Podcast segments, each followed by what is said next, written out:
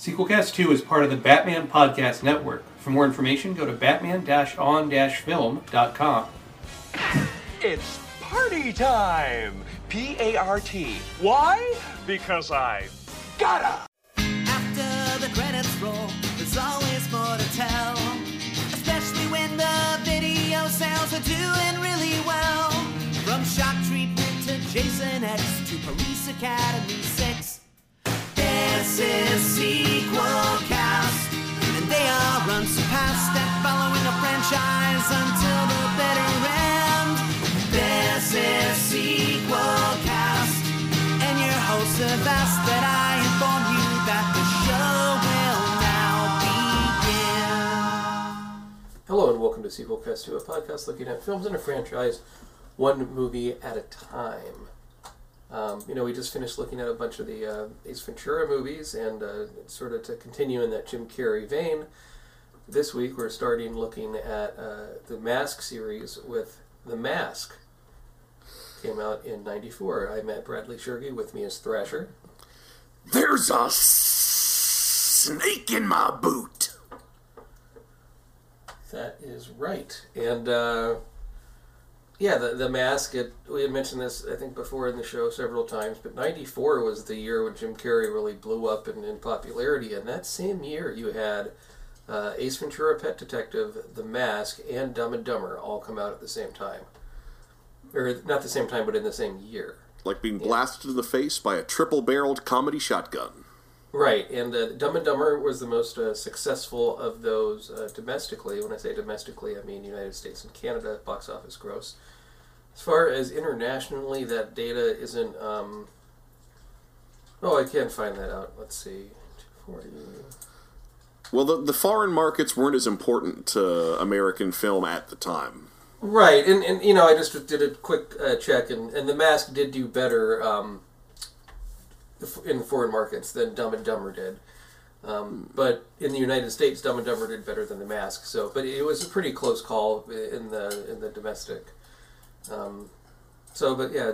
Anyway, you know, these all did very well for Jim Carrey, and The Mask and Dumb and Dumber were both put out by uh, by New Line, and um, in fact, when doing The Mask, um, you know, when they filmed it, Jim Carrey wasn't uh, the superstar he'd become, and they, they got him for I think around like five hundred thousand dollars. It's probably one of the last times you could get Jim Carrey for cheap.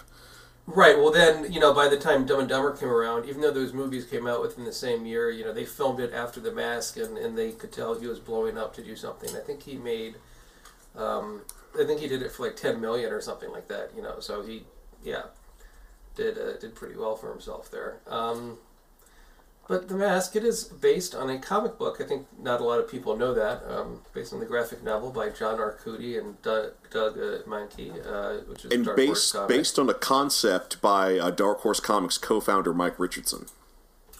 Right.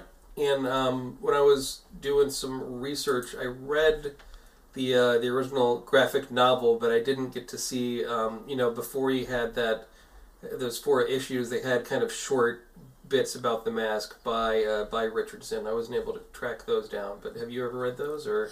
Uh, I haven't. I have not read the original Richardson strips. Unfortunately, I've read. I've read various mask appearances uh, throughout the years. Unfortunately, my I, my reading of the comic has not been comprehensive. And I was really surprised at just sort of browsing. You know, they haven't done a whole lot with the mask here and there. They do some stuff, and they did a crossover with DC comics in which uh, the Joker gets the mask. Yeah, that was the mask's. Uh, currently, the mask's final appearance was the was when he met the Joker, and the Joker got all the powers of the mask. Yeah, and uh, and there's been some interest in doing a new mask, but that hasn't really got off the ground uh, in terms of movies. But yeah, we'll, we'll talk about that. And of course, next week we'll look at Son of the Mask. So this film came out July '94, directed by Charles Russell, produced by Bob Engelman, screenplay by Mike Werb, based on a story by Michael Fallon and Mark Verheiden, uh, based on The Mask, as I mentioned, uh, starring Jim Carrey, Cameron Diaz, Amy and Peter Riegert. Music by Randy Edelman, cinematography by John R. Leonetti, and this was um, edited by Arthur Coburn, and uh, off a budget of 23 million, it made 351 million worldwide. Um, and this is notable in that this was a a, a live action movie that was a comedy that had a lot of CG in it. You know, you, you did have CG starting to creep into um, some science fiction movies and stuff or special effects sequences, but this, you know, having it in a comedy, I thought was pretty novel. Yeah, this this is a post. It's a post Jurassic Park film, but this this is uh, a film where the where the CGI is being used to do things that are thoroughly unreal, as opposed to trying to make dinosaurs look real. And also, it, it's um, I'm a bit surprised by there's more um, prosthetics in here than you would expect, and, and the way they do the mask for Jim Carrey's face in particular, I think, is really smart. And that they accentuate some of his features, but they give him a lot of room to move around his face. Yeah, he still gets to do all of his old rubber face antics, which definitely helps the film. And uh, I'm afraid, you know, with uh, later in the movie, the bad guy uh, Dorian gets the mask, and the way he looks is like a vampire from Buffy the Vampire Slayer. It looks more like a, a thick uh, mask you'd pull over your face. One of he looks of like movement. someone from Evil Dead 2. Th- that too, yeah, yeah, with the the big brow and the, the cheeks and the teeth and yeah, and, the, and they d- digitally lowered the voice, which I wasn't really fond of. But yeah, let's uh, get into this. Um, when is the first time you've seen The Mask? Uh, I saw this uh, in theaters uh, with my friend Mark. I don't remember if it was opening weekend or the weekend after, but we we jumped on this film immediately. Yeah, I saw this in theaters with, with friends. You know, especially back then, I would go out with friends to the movies every weekend. Partially because in um, Atlanta, Georgia, it gets really hot in the the summer, and going into a movie, among other things, is a good way to cool off. And they weren't quite as expensive uh, back then. And I uh, I recall, you know, before the mask came out, there was a teaser poster that showed, um, you know, Jim Carrey with the doing the hat pose with the yellow outfit and the teeth, and it had a big M. I don't think it even said the full title of the mask, and it might not have even have said Jim Carrey on it. It was sort of a very much a teaser, and I saw that and I thought it was about Michael Jackson at first, uh, for some reason. Because the sort of Yeah, out of, out of makeup, he was notorious for having a bright green face. Yes, that's right. And uh, but no, when I saw it, it was really one of those. Um, I, I liked it more than Ace Ventura, and I think this is more of a not, not to crap on Ace Ventura that much, but this this is more of like a real movie, and Jim Carrey gives more of like a, a real performance of a character. Uh, you know, it's a mixture of a real character that turns into a cartoon, as opposed to a character that's sort of acting like a cartoon the whole time. Yeah, he gets to show he gets to show uh, certainly more range than he did with Ace Ventura. Also, uh, much less regrettable material than Ace Ventura. Yeah, yeah, yeah. This I think you know holds up. Um, The comedy holds up really Better. well because I, I have not I have not seen this since 1995. Really, you know, I, I had seen it on the, I think TBS would, would have it on TV a lot, but other than that, it, it had been a while for me too. And uh, to prep for this, I did read the original Mask um, graphic novel and was, uh, I had heard it was more violent than the movie, but holy shit. I mean, like, this would be like a Deadpool style, like, uh, thing if they did an accurate adaptation of the comic. And, and a big part of the comic is the mask keeps on passing from person to person. I mean, Stanley Ipkiss gets killed in the comic um, one or two Halfway issues in. through, Yeah, halfway through, and it's really more about the detective, um, who, whose whose character is in this, the Mitch Kellaway, played by Peter Reichert. But um, it's about him getting it uh, for for quite a bit. But even they have, you know, his girlfriend gets it, and uh, eh, this is a very liberal adaptation, and I think they were pretty um, smart in toning this down. Uh, somewhere I, uh, some documentary or something I stumbled upon. Uh, oh, I should really look up the guy's name. Um, Bob Shaye, the one of the the founder of New Line Cinema, said when they looked at the Mask graphic novel, they snatched up the rights because they thought, oh, we could make this into another Nightmare on Elm Street sort of style series, like an R-rated movie about a guy that kills people and has jokes. And looking at the comic, I can really sort of see what he meant. But when uh, Charles Russell came on board as director, who previously worked for New Line with um, Nightmare on Elm Street 3, The Dream Warriors, he uh, wanted to tone it down and make it more, you know, suit, uh, be more comedic. And uh, I think that was a, a smart choice. However, if you were to remake this and make it more like the graphic novel, that would be something that could work in this post uh, Deadpool world. Yeah, and that's that's one thing that and and despite the fact that they do tone down the mask violence, 'cause in the comic book, when the mask strikes, it's like a it, the aftermath looks like an abattoir. Uh, but here they pretty much double down on the mask, just doing cartoon antics with people. Um, but one thing that they preserve from the comics, which I'm really glad they did, is that the mask isn't really a hero. He's a Yes, villain. right. He's a villain who just so happens to target villains that are worse than him. That's right, and um, you know, from what I could tell in that first graphic novel, like only two scenes from that really show up in this movie. And I mean, you do have some of the characters' names are the same, but they act quite different. And that is uh, the scene where the mask gets revenge and the car repair mechanics is one, and the other is when he uses the uh, the animal balloons to make it into a Tommy gun and shoots them. Other than that, I mean, this is you know pretty much uh, original material. Um, yeah, I would say this is very loosely based on the comic, and it's. Uh, but I mean, the, the look of the mask is, is pretty similar with the big teeth and, and stuff. Um, and I think this is a smart way to do an adaptation where they're given leeway and they tailor it to the skills, in this case, of Jim Carrey. And uh, I can't imagine anyone else doing this part. I was trying to think. Just that high energy, manic uh, thing Carrey was doing at the time. Well, apparently at one point, Martin Short and Rick Moranis were up for this part. Martin Short, I could see. Rick Moranis, uh, yeah, I, I don't know. I, I can see him as Ipkiss. Unless, of course, you were going to switch and Rick Moranis would play Ipkiss and Martin Short would play him as the mask. I could see that. I mean, in fact, in the graphic novel, Ipkiss does look like Rick Moranis quite a bit. So, um, but yeah, but they start uh, doing a very good job of making Stanley Ipkiss in this movie a very uh, sympathetic character. Well, yeah, because he is he is introduced as a as a, a, a sort of a sad sack uh, guy uh, working at a bank uh, who who and I love that they never they never make too big of a deal about this, but that he loves old cartoons. In his in his his desk at the office, he has a Bugs Bunny comic book. He's got uh, he's got animation cels decorating his apartment. He's got a Tex Avery Wolf uh, statuette, and it, it's and and that in itself is really endearing because I I was and still am obsessed with those characters in that era of animation. But the other thing that's really smart is that the way he finds the mask is that there's a bundle of trash when. I guess should we start at the beginning or should we just uh, kind of jump around like the mask would? Well, we couldn't start at the beginning. I think I, the beginning really feels. Uh, Roger Ebert said this in his review, but he said it just feels like a, a low budget sort of monster movie you'd see on TV, where it's uh it's under the water. Well, yeah, we, we begin. So we get our first shot of uh, of Ed, the improbably named Edge City where this takes place, and something that that it didn't occur to me at the time, but really uh, struck me now is that even though the mask is this living cartoon character, he does live in a heightened reality. Because our first establishing shot of Edge City is a cityscape that includes visual elements from New York, Chicago, London, uh, Los Angeles.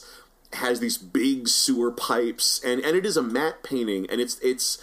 I think it's a very good idea that the first shot we see in this movie is a blatantly fake matte shot because only matte shots look like that. But it's kind of oh, and- oh, and it's pre-digital matte. That's the other thing. Hmm, yeah, It's it's not a digital effect. Which there's a lot of really old school things in this movie. Like it's filmed like it was made in the 80s, except for the parts that use CGI. But there are some uh, underwater construction workers. They're they're laying down uh, they're laying down some pipe uh, going through the harbor. But in the process, but one of the pipes falls and it knocks open this old looking treasure chest that one of the divers found, and it releases this old wooden mask which floats to the surface. And then we immediately jump to uh, to Stanley Ipkiss in the bank. yeah, and um, I have to say, you know, a performance that gets overlooked in this, I think, is pretty good. Is Stanley has a friend of the bank, Charlie, played by Richard Jeni, and he he does a good job of, um, you know, trying to be his friend. He he tries to cheer up his friend by uh, Stanley by taking him to the Coco Bongo Club, and um, I just think it's a really nice performance that he- he's he's kind of sleazy and, and screws Stanley over a bit, but he also you know apologizes. He comes off as a as a real sort of person, not not cartoonish really. Yeah, like he's he's not he's not cruel. He's not you know he's he's not taking advantage of Stanley. They do seem like real people who work together who are who are friends, and their personalities don't clash. Their divergent personalities complement each other. But it's but it's you know it's it's a day at the it's a day at the bank, and uh, Cameron Diaz uh, comes in, and there is. Uh, and she she she comes in like a like a bombshell out of a film noir, but she comes into the bank wanting to open an account, and Stanley ends up being the agent of the bank who talks with her, uh, and we get some we get some fun interaction between the two because Cameron Diaz comes off as effortlessly sultry, and uh, Jim Carrey, you know, despite being a, a wonderfully gifted uh, comedian, still acts like an awkward guy in front of her in a very, very endearing way. But it turns out she's not really there to open an account. There's a camera hidden in her handbag. She's casing the bank because she's connected to a group of crooks who want to rob the vault.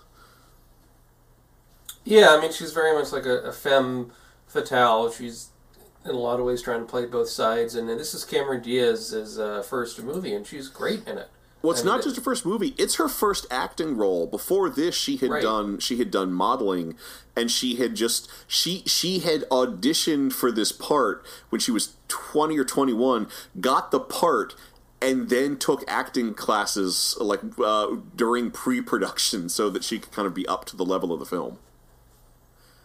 Yeah, I mean that that she's this good is pretty extraordinary. But you're right; it looks like effortless, and uh, the way Jim Carrey kind of fumbles around with her is, uh, you know, much less over the top than what he would do in say uh, Batman Forever.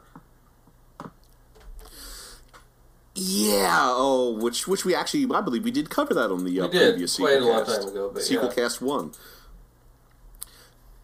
But it's pretty cool. But we but we also kind of we go through we go through Stanley's like sad sack day when he leaves when he leaves work he goes to the mechanics uh, and you know he he brought his he brought his car in that morning for an oil change but they've completely dismantled his car and it's clear that they're going to try to fleece him by charging him for all this extra work that probably doesn't need to be done and they even get him to sign this work order and he points out it's like wait this this is blank. What's what's the price going to be? And the guy's like oh it's going to be a lot. Yeah, and like, he goes and uh, they give him a loaner that's just this car that can barely drive, and there's a nice Oh, bit of business where um, you know uh, Stanley and, and Charlie are going to the Coco Bongo Club, and, and Charlie gets in but doesn't get Stanley to go in with him, and then meanwhile Stanley sees, oh, Well, they're supposed to go in together, Yes. but just Stanley, like, he's just sort of so so goofy. Like, there's a half. He doesn't take a step when he needs to, and then the bon- the bouncers uh, the bouncers keep him out of the club. But yeah, and you know what I love when he's driving the loaner car around. When he gives the car to the valet, the hubcap falls off, and, and he just picks up the hubcap and throws it in the back seat of the car. Yeah, that's a good detail. I mean, also they they bring him back his car after he gets thrown out, and he's trying to act like it's not his car. Oh, but Uh, Cameron Diaz is there, Diaz is uh, there. going going to work because she turns out she works at the nightclub, and he's trying he's trying to sort of Im- impress her, but he's also been splashed with water from a passing car. It's just it's this perfect it's this perfect kind of en- endearing, embarrassing scene.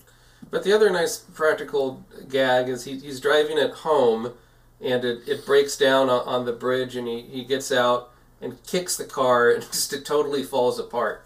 Well, the, uh, the other cool thing though is that it doesn't fall apart all at once. Yes. bits of it break Timed. down in this perfectly timed comedic sequence, and his reactions to it falling apart are golden. I can't imagine how long that must have taken to film to get that right. Oh yeah, but um, but this is this is when we talked about him finding the mask. So he's he's on the bridge. He's at, he's he's close to rock bottom, and he and this this is such a perfect character moment that really does establish Stanley as the film's hero. Aside from the fact that the camera's following him around so much, when he's slumped against the side of the bridge, he looks over the side and he thinks he sees a man drowning. Um, and he runs down into the water to say to you know save this guy, only to find out that no one's drowning. It's just a floating pile of garbage that vaguely looks like a person. but in it, he finds he finds the wooden mask, and some police see him splashing in the water, and his like trying to sort of save face. He's like, "Oh, I'm just looking for my mask. I found it." it's just such this goofy moment. But yeah, he goes home. Um, he he has a confrontation with his landlady who's really abusive. I can't imagine why he stays in this building. Uh, he goes home to his apartment. He has an adorable dog named Milo. Uh, he goes to and like it's they do this neat kind of little thing where every time he looks at the mask there's like a shimmer and you see he wants to put it on but instead he just goes to bed he falls asleep to uh, he wants to fall asleep to Tex Avery cartoons um, but instead uh, changes because the cartoons are too loud. Changes it to a channel where he sees Ben Stein as a psychiatrist talking about uh, metaphorical masks on a talk show. Which I'm glad that comes back later. But we get one of my favorite, strangely enough, one of my favorite moments. Stanley falls asleep, and we get a dream sequence where it replays him meeting Cameron Diaz outside of the nightclub. Only he's the coolest guy in the world. It's a good moment. I also like uh, when they show Ben Stein uh, talking about his uh, his book about the mask everyone wears. It, it's a drawing of a figure in shadow as a mask, and his his shadow looks just like the mask that Jim Carrey has. oh yeah. It's in that same, and and the look of the mask itself too. I think is nice. Like it's generic enough. It doesn't look you know green or molded to anyone's face or, or cartoony. It just looks like a what could be an ancient mask you might find in a National Geographic documentary. Well, it, it looks it looks credible. It looks like it's it looks like they took a real medieval wooden mask and heightened it maybe fifteen percent, just to bring it up to speed with the rest of the movie. Right, I- but it's uh, it's good. They could have gone over the top with the mask design, and, and they don't, and I think that that works pretty well. But he finally uh, he finally uh, you know puts the mask on. And we get uh, we get the first the first transformation, and this is when this is when the CGI effects really kick in, which I'm happy to say for the most part hold up. And I think the reason they hold up is because they're not trying to make cartoon stuff look real. They're letting the cartoon stuff look like a cartoon.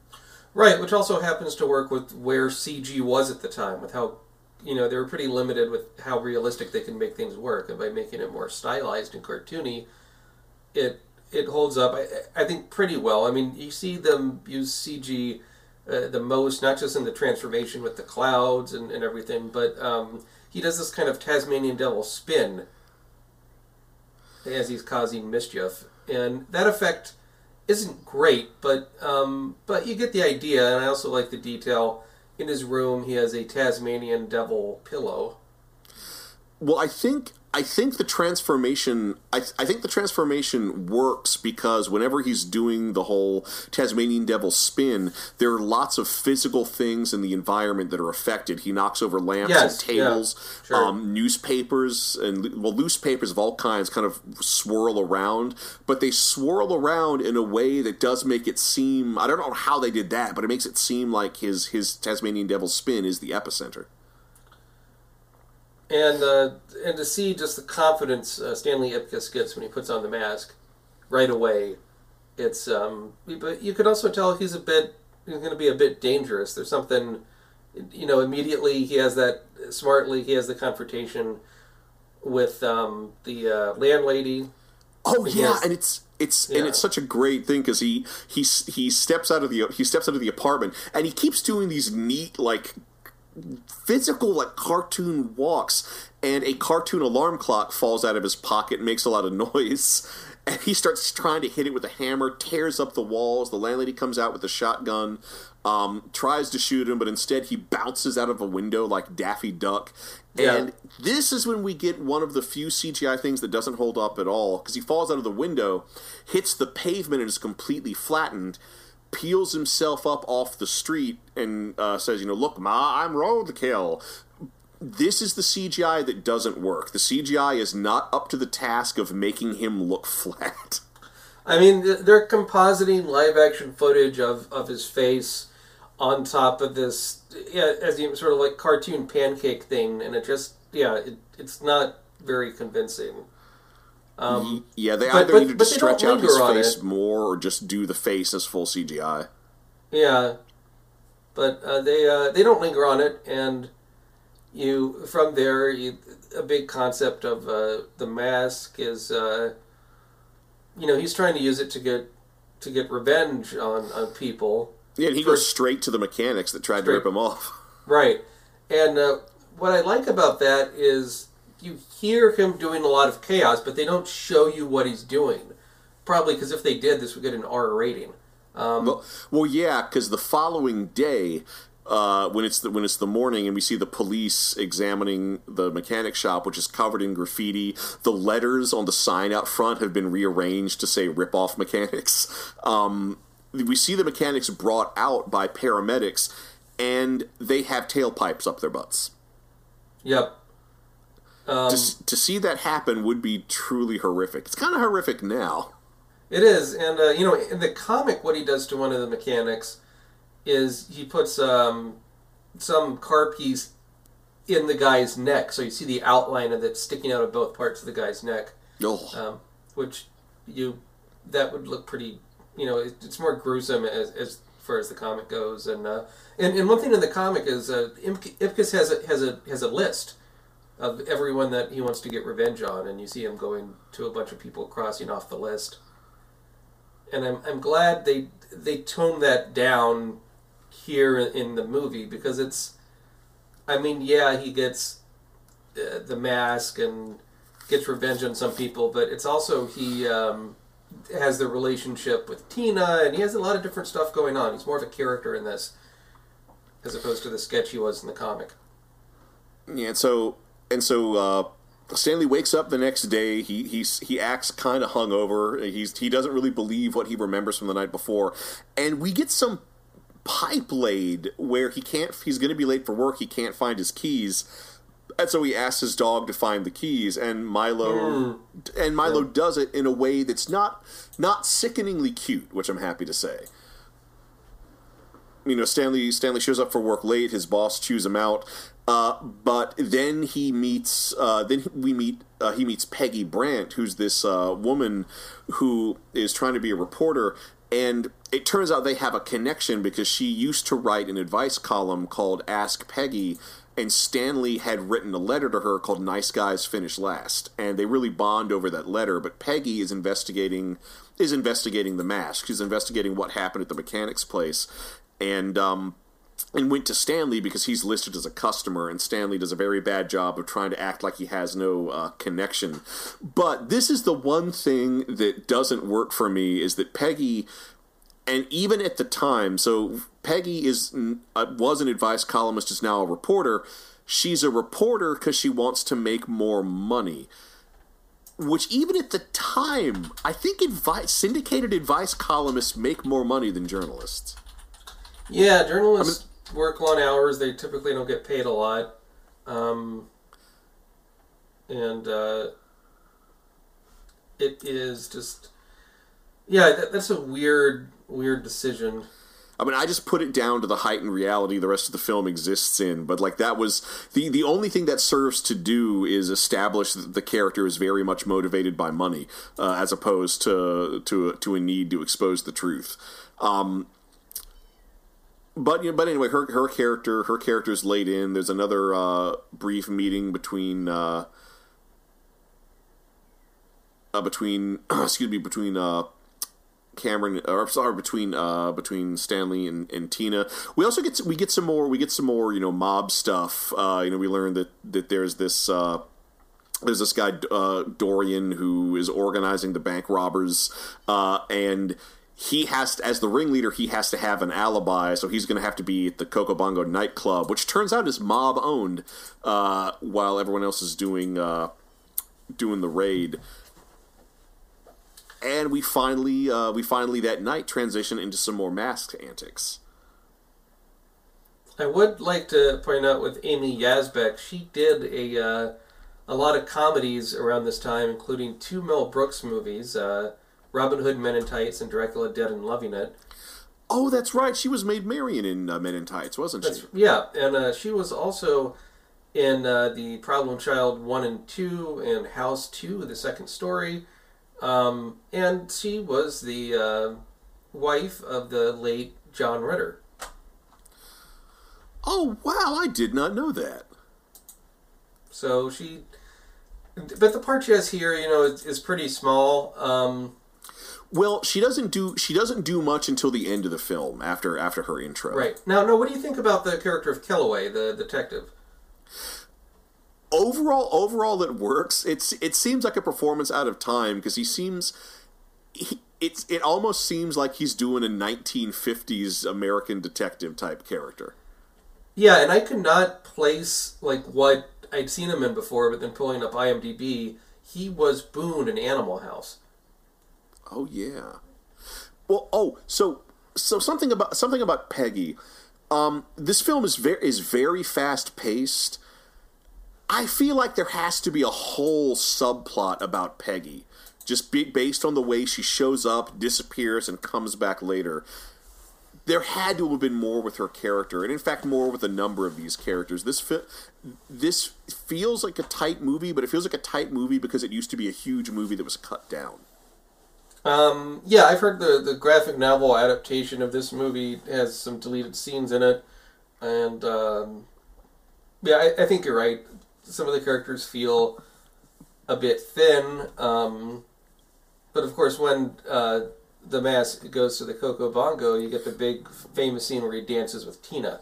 Oh, but uh, before so before that we get uh, so there's a lot of accidental. I don't know if it's accidental or not, but there's a lot of catchphrases in this movie. So when Stanley puts on the mask that night, it has my favorite line in the movie, where he just looks in the mirror and says, "It's party time." P A R T. Why? Because I gotta.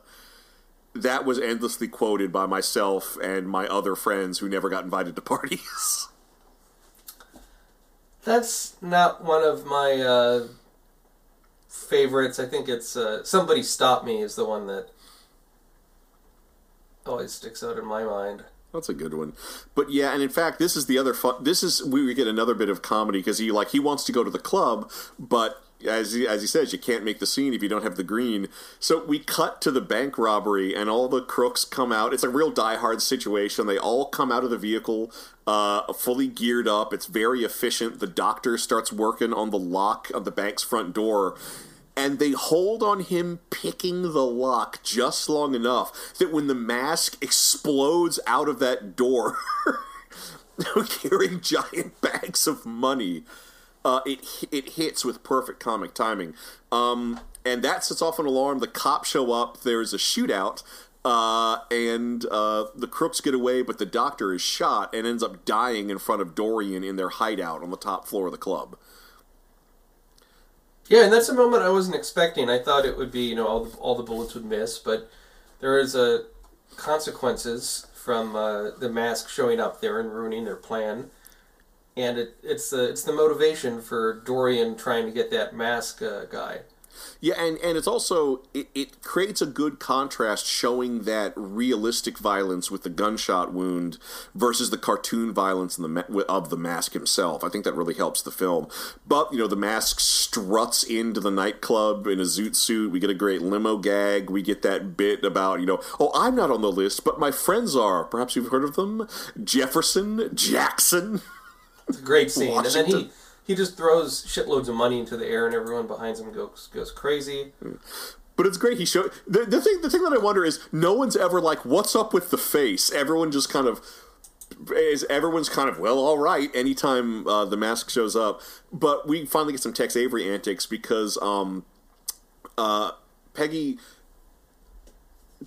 uh, excuse me. Um, no, Tina. I'm sorry. Tina comes out uh, on stage, does a really good rendition of "Gee Baby Ain't I Good to You." However, her mouth is blocked by the microphone so much. I feel like they're trying to cover up a lip sync.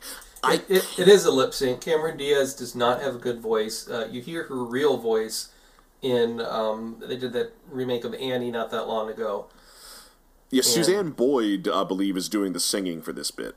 Yeah, but but it's uh the, the dubbing great, I think was a smart choice, but her just the dancing between the two of them and uh, they have a real chemistry going on here. Well, no, they play off of each other uh, really well. It's a really physical. I love that they let uh, they let the mask do all the Tex Avery wolf bits uh, that look that look pretty good. But yeah, I mean the the dance number. Not only is it is it re- even before they get CGI involved in the dance number, it's hyperkinetic and ridiculously high energy. But they hold on it. It feels like. I really should have timed it, but it feels like almost th- a three solid minutes of a sustained dance routine, which was even in the 90s incredibly rare, unless it was a cheap joke about dance routines. Yeah, uh, it's um. I should it should be noted, you know, the the score to this movie by Randy Edelman has a lot of sort of swing music and uh, an upbeat to it. But there's also this nice uh, theme he does for the mask itself. That's kind of this uh, lyrical, kind of mysterious sounding theme. But uh, the gangsters who got back from uh, from the failed heist, they recognize him on the security camera feed. So there is a, there is a uh, a brief showdown in the nightclub. There is. and we get, we get we get some fun some fun comical uh, comical moments. Uh, uh, the mask does a lot of quick change transformations as uh, as the gangsters are, are shooting at him. Oh, excuse me. But uh, but in in the end, as always, he does escape. What do you think about um, Peter Greene playing Dorian Tyrell? I, I like him best when he's doing the, the mobster stuff.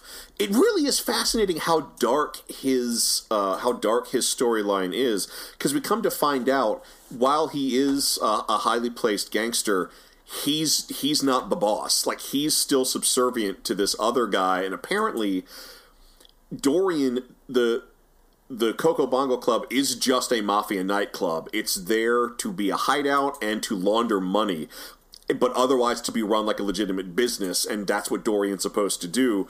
But Dorian's planning these bank heists on the side, and the main mobster he works for doesn't like that. We get that really f- brutal scene where they make Dorian put a golf tee in his mouth, and the, the main mobster, you know, plays golf plays golf with his face, uh, and is threatening to kill him if he if he doesn't cease his unauthorized criminal activities and pull out of the nightclub. Um, and it's it's it's fascinating that, that they give the villain of this film someone who's worse than him. Yeah, and uh, I'm not sure if that was necessary, but it does. You know, you have the mask getting revenge on people, so it gives him someone to get revenge on as well to get their comeuppance. And I suppose I suppose that works, but I also wonder is was there another subplot involving this higher tier mobster that, that got cut? It could be. It does seem a bit strange. They um, set that up with the animosity between him and his boss, and that you don't get a whole lot more of that until the end. Know, but we start, but we start to notice some changes, uh, some changes uh, in in Stanley Ipkiss because he shows up for work again, and his boss comes to confront him, and he chews out his boss, uh, talking about how you know the, the the boss at the bank is the son of the owner of the bank, and he goes on this whole thing about how your dad wouldn't appreciate it if he knew you were running this place like a piggy bank and running it into the ground. Also, I know about some things that you probably don't want reported to the IRS like it's it's neat to see sort of the mask rubbing off on Stanley, helping him be more assertive. But this is where we get one beat that doesn't quite work, where um, Tina comes back to the bank to because she she clearly is kind of done with all the criminal stuff going on, but she comes to Stanley to tell him that she's not going to be opening an account at that bank after all. But then they start talking about the mask, and it just it seems this this whole scene where she comes back to the bank seems to only exist for plot convenience. Yeah, I don't think Yeah, that quite works. Yeah, but Stanley kind of does the whole, well, you know, I know the guy, I could uh, help you, and so they they agree that he's going to arrange a meeting between her and the mask at Landfill Park. In fact, that whole scene reminds me a bit of all the business in the Superman movies where Lois talks to Clark, and he's like, "Oh, I know Superman. We could work something out." Well, oh yeah, it, it, it, it's it, it is straight up out of that. Uh, but even but even more blatant because Stanley's just kind of waiting in the park. Oh yeah, he also before this meeting he goes to visit Ben Stein, and Ben Stein kind of like points out that the mask is probably Scandinavian and might be a representative might be representative of the god Loki, but then points out, "Oh, but I'm not an antiquarian. I'm a therapist. Why are you in my office?" Yeah, it's um, and I do like he takes off the mask. He's he puts on the mask in front of him, but because it's daytime, nothing happens. And you, I really feel bad for Stanley at that point because he really tries to sell the moment that the mask is doing something.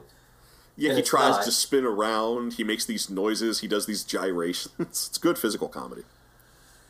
It is, and uh, and Ben Stein at the time is really having kind of a career revival. You know, he was famously in uh, Ferris Bueller's Day Off, and um, He was doing a lot of voice work at the time. He, he has a Mm-hmm. recurring uh, guest spot on Duckman. He, I think, the very next year would go on to do the game show Win Ben Stein's Money. It was a few years later, but yeah, I mean, so that was a big thing. You saw him on uh, on TV a lot, and um, what's what's really interesting is his character was brought back not just for the sequel, but also in the animated series, still voiced by Ben Stein. Oh yeah. So But yeah, so Stan, Stanley's in the park. Um, Tina does show up. Stanley steps off, goes behind a bush, and puts on the mask. It's one of those things where, like, well, if she didn't know he, they were one and the same before, I guess she does now. And he comes out doing this whole French Lothario routine. And this is a scene that's really weird because when when Tina and the mask danced, there was a real connection between them. But in this scene where the mask is doing his whole French uh, lover bit they she keeps going back and forth between being really turned on and really horrified by him. It's it's really strange. It's it's like it's almost like they filmed two different versions of this scene, the comedy version and a horror version, and kept cutting between the two. he also acts more like Pepe Le Pew. Well, that, oh yeah, that's clearly what they're channeling. And it, Lots. it, it's he's he's laying it on too thick. I think that's where it, where it comes creepy. Um, Yeah, and, and oh god, all the all the the the French, all the French puns. yes, Shut the door or shut the window. I don't care. Mm-hmm. and him, you know, stretching all over him with the flower in the mouth. It is. Uh, Yeah, but the but the the mob but the mob shows up. He goes on the uh the mob. Oh no, the not the mob. The uh, the detectives show up because they've been tailing Stanley. Uh, he runs out of the landfill park. He nails the door up in a great manic scene. Uh, but then we get kind of the big set piece of, of this movie number because when he's sort of catching his breath at the entrance to Landfill Park, he is surrounded by cops. And the way he gets out of this is the scene that I think everybody remembers, where he gra- he he Yes. generates maracas and he leads all of the city's police in a rendition of the Desi Arnaz uh, hit single "Cuban Pete." right. In fact, I fell down a bit of a, a rabbit hole with uh, Cuban Pete. Um, and I, it's actually a much older number than uh, I thought. It's written in 1936 by Joseph Norman, a, a British composer under the nom de plume Jose Norman. And uh, one of the earliest recordings of it is by Louis Armstrong in 1937. I I have heard that version. It's really good. It is. It's more, uh, you know, big band than uh, Cuban sounding, but Tito Puente did a version of it. But yeah, Desi Arnaz in an episode of I Love Lucy um, is a, a pretty famous version, and in, when he does it on that show, uh, the, the big gag is uh, he does it straight, and then Lucy comes up and does a few verses. Of, yeah, they make it a um, duet. yeah, and they make it a duet, sort of a takeoff on it, and she chews gums as she does it.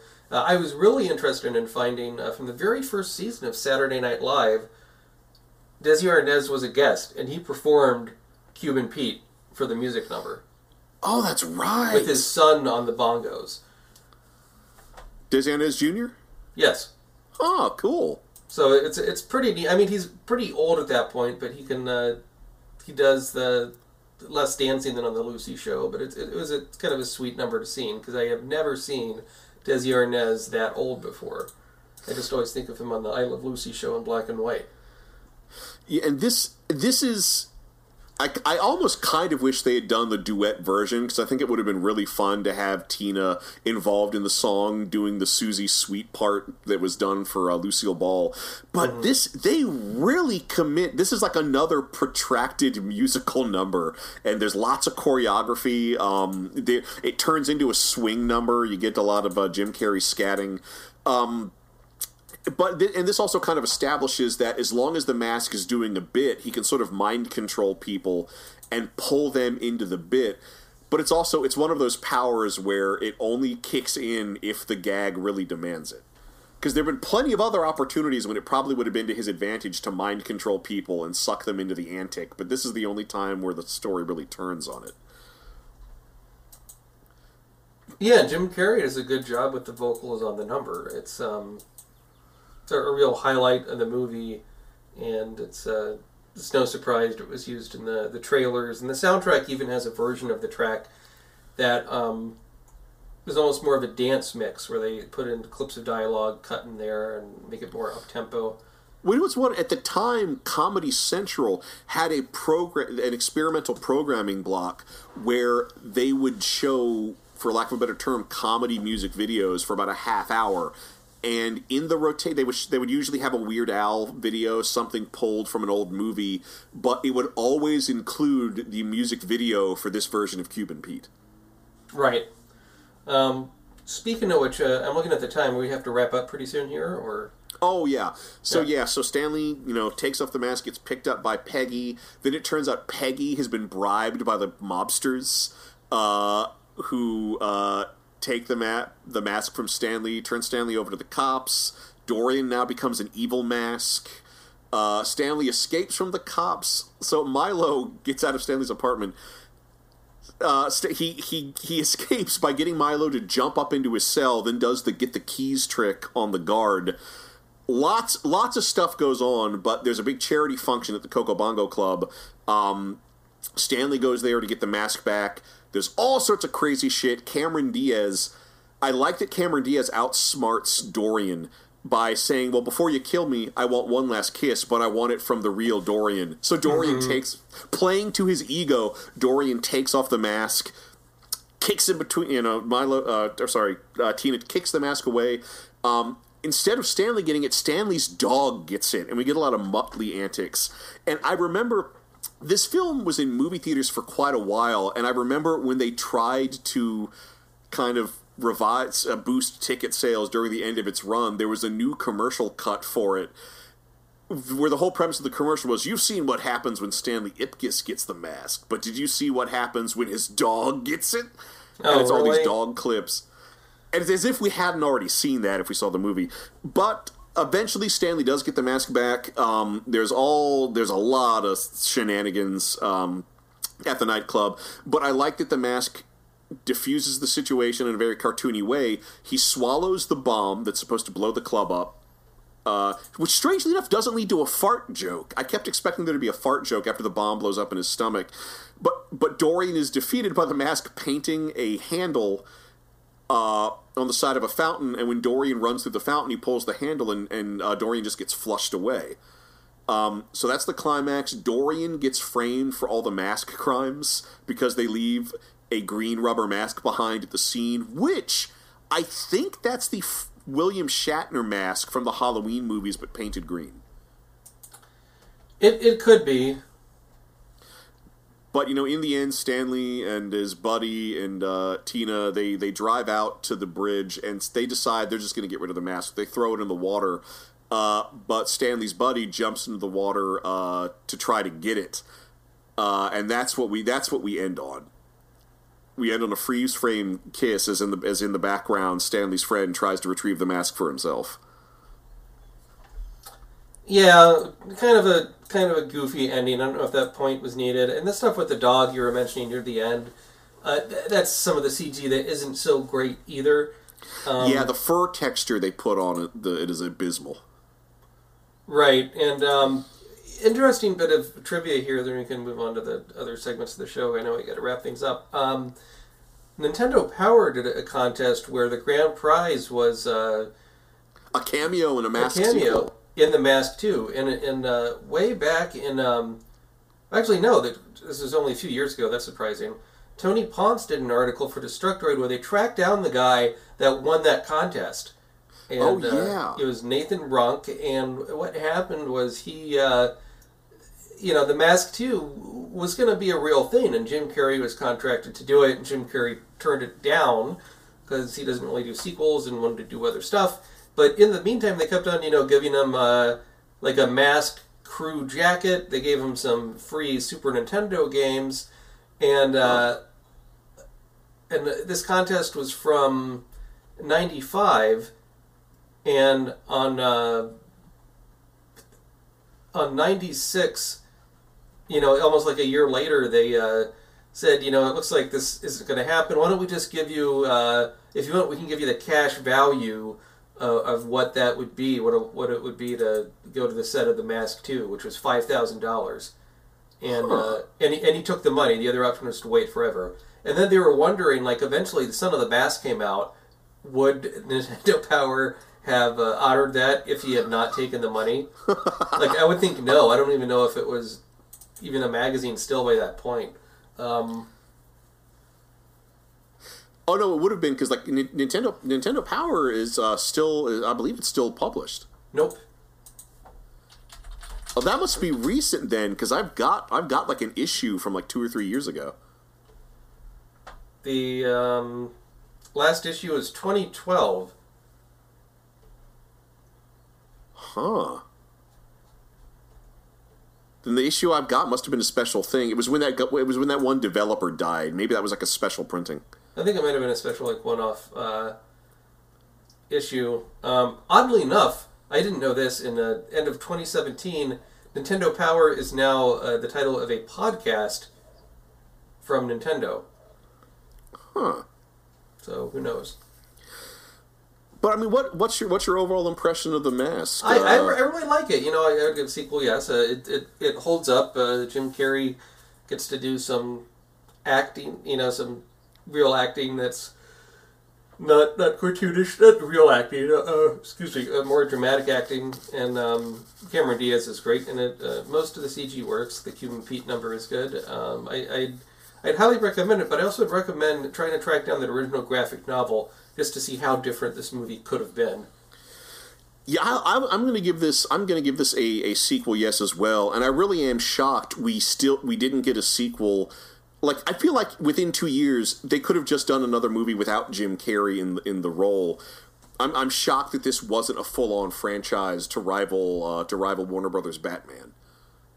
Yeah, yeah. You think they would have done something faster? And I don't remember how, how big this movie was.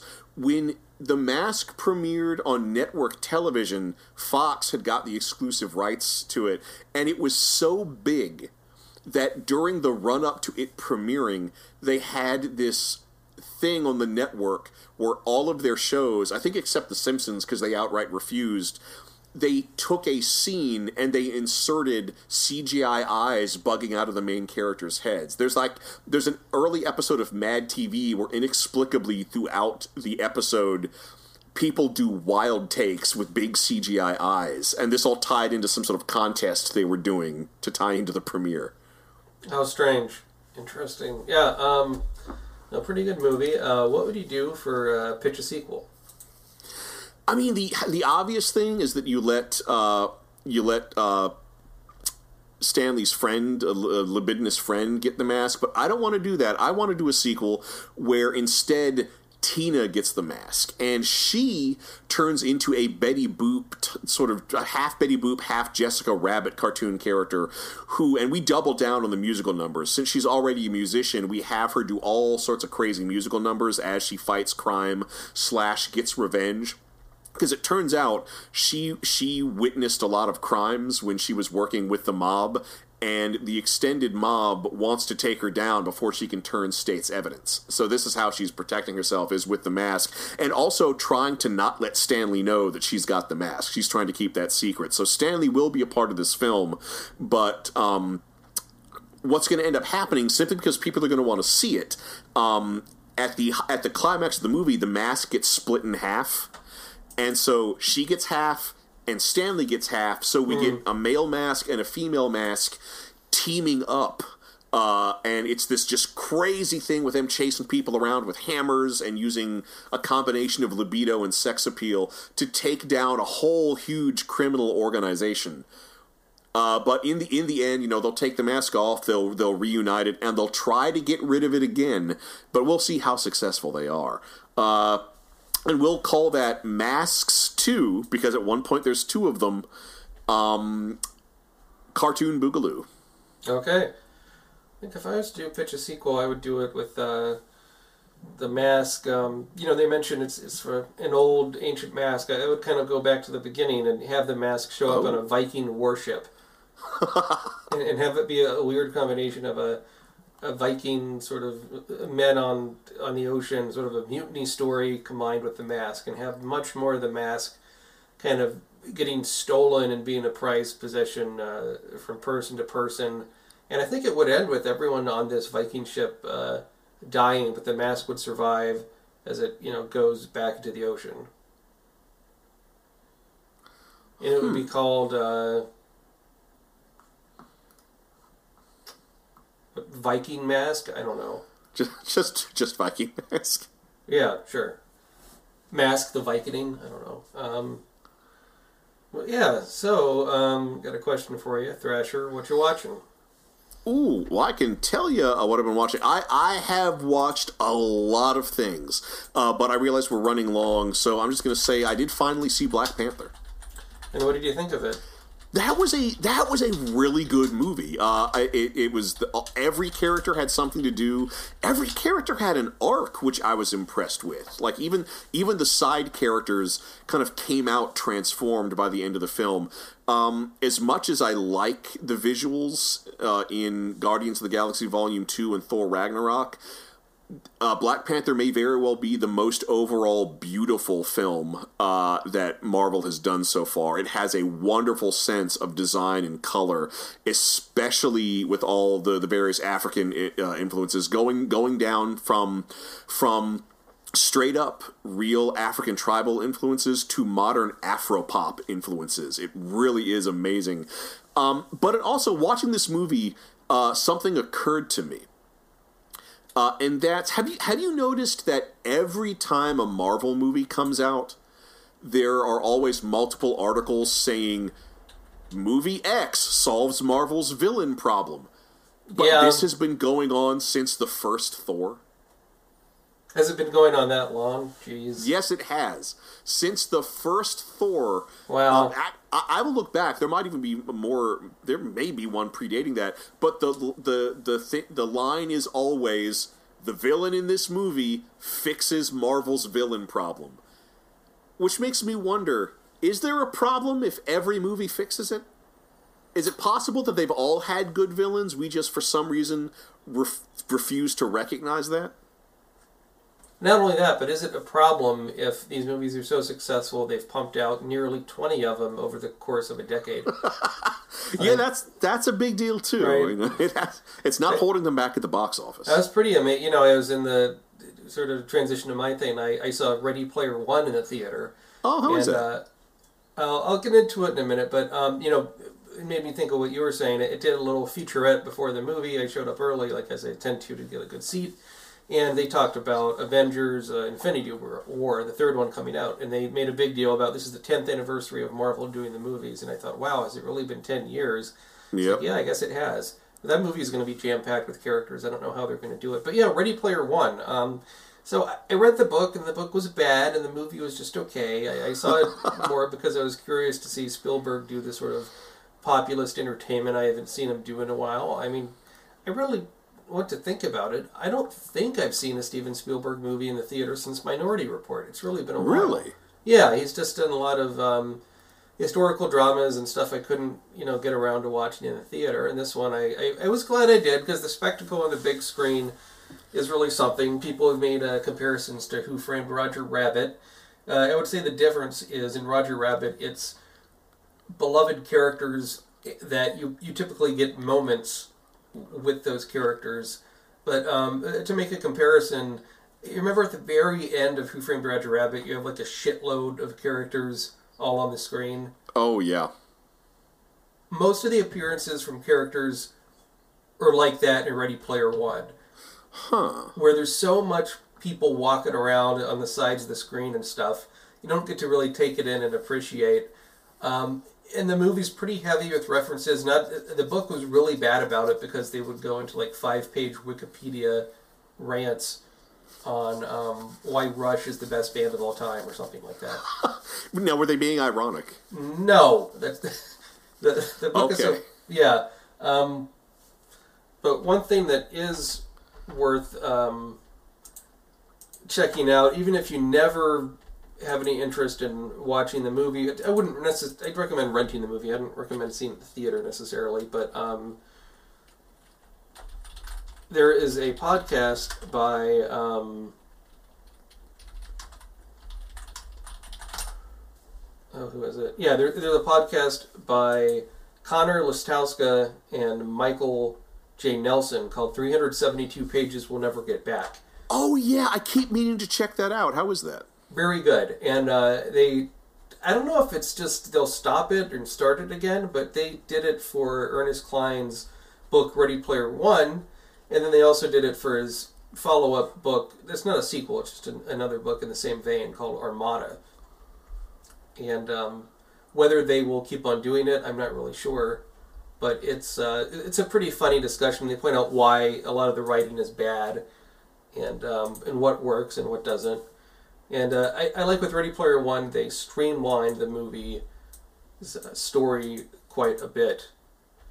But uh, there is some real clunkers in the dialogue, including like uh, oh, I may have to look up the line. Um,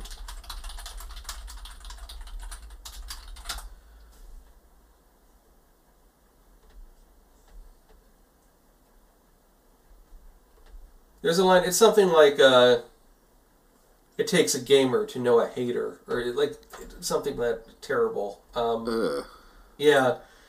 Um, so I don't. If you can get in to see it for cheap, the spectacle of it might be worth it alone. But it's. Yeah, it's about what I thought it was. It was okay, and I was expecting bad. So. That's Ready Player One. I can't say that much more about it. Um, so next week we're going to be talking about Son of the Mask, the not very well received sequel to The Mask, That came out over a decade after the original. It was starring uh, Jamie Kennedy. From the experiment of the same name. Yeah, that's right, the candid camera type show. Um, all right, so for sequel cast two, this is Matt And this is Thrasher. Same. P A R T Y? Because I gotta. let's Are we not going to do the. Yeah, let's do that scene. I was just thinking. Oh, that. yeah, yeah. And then I know you got to go. Um, what what part do you want to do? I I really want to do the mask. Okay, do the mask. Um, Okay. So this is the scene where Dorian and the mask are, are talking. I'll do the narration. It's their first. It's their first confrontation. first confrontation, and uh, Dorian's like, "Okay, Twinkle Toes, I want to know where my money is, and I want to know right now." Okay. Mask sits- sits on a stool and takes out an adding machine. You've got 17.5 T bills amortized over the fiscal year, 8% in stocks and bonds. Carry the 9 divided by the gross national product. Fortunately for you, funeral bouquets are deductible. Ice this deadbeat. And then there's lots of gunplay. Pew pew pew. See, senorita, I know that you will like